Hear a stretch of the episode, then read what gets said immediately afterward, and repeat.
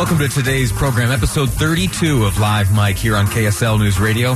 I'm Lee Lonsberry. We have a lot of ground to cover today. Some exciting things have happened since you and I last joined each other here on this program. The impeachment trial in the Senate has entered a, a, new and fascinating phase. We're going to talk about that and the mechanics of it and the substance of it. You know, I'm kind of a, a nerd for the for the process and such like that. So we're going to talk about how these questions are being submitted by the various senators. Senators, uh, in fact, uh, already the deal's been going on now for about an hour and a half is all, but already uh, both of Utah's senators, Senator Mitt Romney and Senator Mike Lee, have both submitted questions to the, the defense counsel for the president as well as the House manager They've received their responses. I'll share those with you uh, coming up on today's program. Also, of course, I, I, know, listen, there is the substance of things, the very important things that will be handed down uh, to uh, future generations to be studied in the history books. And there's kind of like the silly, soft, fluffy stuff. You know, that's like, that's, that's chocolate milk. Uh, that's water on the floor of the Senate. Those are little fun kind of things. Uh, and I, we'll get to those too. Uh, they're interesting and cute, uh, but you gotta endure and, and bear with me through the substance of things. And then I'll give you something to chuckle about. But first, uh, we started the day with a big piece of fascinating news, uh, some inspiring news uh, about uh, the church, Church of Jesus Christ of Latter day Saints. A big announcement came, and it has to do uh, with lending aid uh, to our brothers and sisters off in China who are enduring this coronavirus right now. Tad Walch is a reporter with the Deseret News and joins us in studio now. He's got a big write up on all the goings on between the church and the folks on the receiving end of these donations in China. So I've invited him here to, to walk through some of his observations. You spent uh, your morning over at uh, the uh, at the storehouse. So what did you see? What have you learned so far? Well, it was uh, it was interesting to watch them uh, these forklifts zipping up and down the uh, the aisles. There, it's this vast wa- warehouse, the Bishop Storehouse.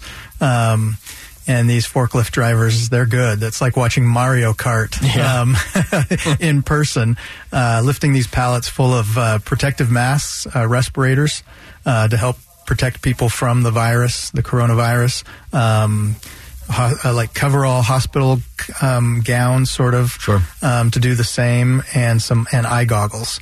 Uh, because the only way right now to stop this virus is to keep it from being transmitted. There's no vaccine. This is very, very, very basic. We need physical barriers between exactly. the healthy folks and the germs that are spreading this virus. Exactly, and and you know the resources there are scarce. Um, they're all headed to Wuhan and, and the province around around that central Chinese city.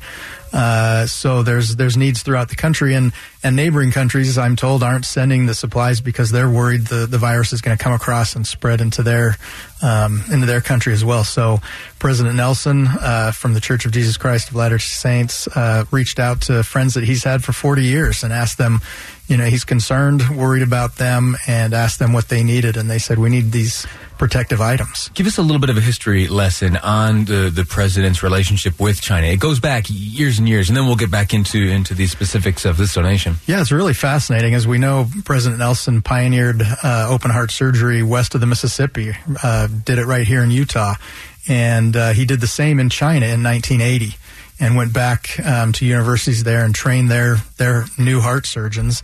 And then in uh, you know 1984, he's called as an apostle of the church and uh, retires. Well, the next year, his friends in China, who he'd trained, said, "You know, our famous opera star needs open heart surgery. He's going to die." Um, and President Nelson said, "Well, I'm I'm sorry, I, I can't do it. Can you have him travel out here?" and we'll I'll have one of the folks that I trained out here do the surgery. And they said he he can't be transported down the hall, much less to the United States for that surgery. And so President Nelson went to uh, President Ezra Taft Benson and asked for special permission to do this uh, this operation and, and got it and flew to China uh, a year after becoming an apostle and did one final um, procedure. Fascinating. That was 1985. 1985. Fascinating. Uh, well, let's uh, come back to today. So, w- what is the need? How, how was it identified? And then get into the logistics of how these supplies will make their way from uh, the the Bishop Storehouse here, and I understand uh, from a location in Atlanta, right. all the way out to where the need. Yeah. So again, uh, President Nelson had reached out to his friends. They were worried about this. Meanwhile, the church has global partners, the humanitarian arm, Latter Day Saint Charities, and they went ahead and put together. Um, uh, a project to get these supplies out there. The church just happened to have exactly what was needed, um, mostly in the storehouse here in Utah and in West Salt Lake out by the airport, and some in uh, in Atlanta. And so Project Hope is the global partner that the church is working with. Uh, they had a plane in Atlanta already mostly loaded and set to go. So the church is adding 12 pallets of supplies there, and and then uh, they chartered a plane out here to go to China. So.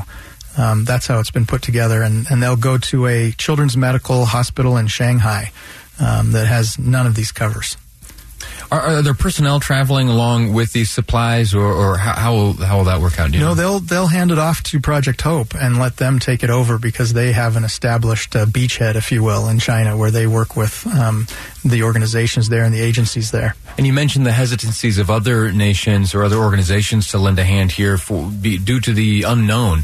Uh, if we send stuff over that needs to come back, either equipment or personnel, who knows what comes back with them? But Right. I mean, everyone's restricting travel, right? And so uh, that's a you, you, don't want to transmit anything. These covers are meant to be thrown away, and right. that's part of the reason they're so valuable right now. Is because if uh, a healthcare worker is working with children in this hospital, puts on the goggles, puts on the mask, puts on the coveralls, and uh, then they finish their shift, go to lunch. They have to throw all that away, and when they come back from lunch and go back in, they have to put on all new set. I, I, very recently spent a, a, few nights with my own baby daughter up at Primary Children's Hospital, and because we had recently moved from the East Coast here within our own country, because we had moved so recently from the from Washington D.C. area, uh, not certain what the flu strains were out there compared to here. The protocol for the nurses, as we spent those few nights in the hospital, was exactly as you as you have described here in this instance. They would change their entire gown, their mask, and their head dressing to, uh, to as, as a precautionary measure they move through those supplies very quickly. Oh, that's fascinating. Yeah, it's critically important that, that this virus not um, continue to spread. Yeah. Uh, Tad Walch, grateful to you uh, for joining us, uh, reporter with the Deseret News. You have a newsletter uh, available to folks. You can get information on that at Deseret.com. Uh, keep you up to speed on important things like this and everything else covered by uh, yourself and the fine paper for which you work. I'm grateful to you for covering this. Thanks, Lee. Best to you and your daughter and your family. Thank you so much. Uh, again, that's Tad Walch talking to us about uh, an announcement that came this morning from the Church of Jesus Christ of Latter day Saints. They're sending uh, some shipments of supplies over to China to help out uh, in the effort to combat this coronavirus outbreak uh, that the folks out there are facing. It's an unfortunate deal. It's a scary deal. Uh, and hopefully this will help in combating that. Uh, in the next segment, we're going to talk about uh, this impeachment stuff. As as I mentioned when we started the program today, it has moved into a new phase and a fascinating phase. Over the past few days, uh, we've heard uh, pretty much scripted presentations from both the House managers, led by uh, Representative Schiff. Uh, then it was the turn of the president's defense team, led by Pat Cipollone, to get up and make their case against the articles of impeachment. Well, now now is the first opportunity given to senators, those who are serving as adjudicators uh, in this impeachment trial to via a fascinating method uh, write down questions on a piece of paper and hand it uh, via a senate page to chief justice john roberts in fact at this very moment uh, chief justice roberts is reading one of those such questions uh, from his seat presiding uh, over these proceedings and uh, asking of of the and we'll see in a second. It's, it's difficult. To, I don't have the sound on, so I'm not sure if he is if this question is addressed to the uh, House managers or the defense team. Oh no, I saw a member of the defense team step up. So it's uh, well, very good.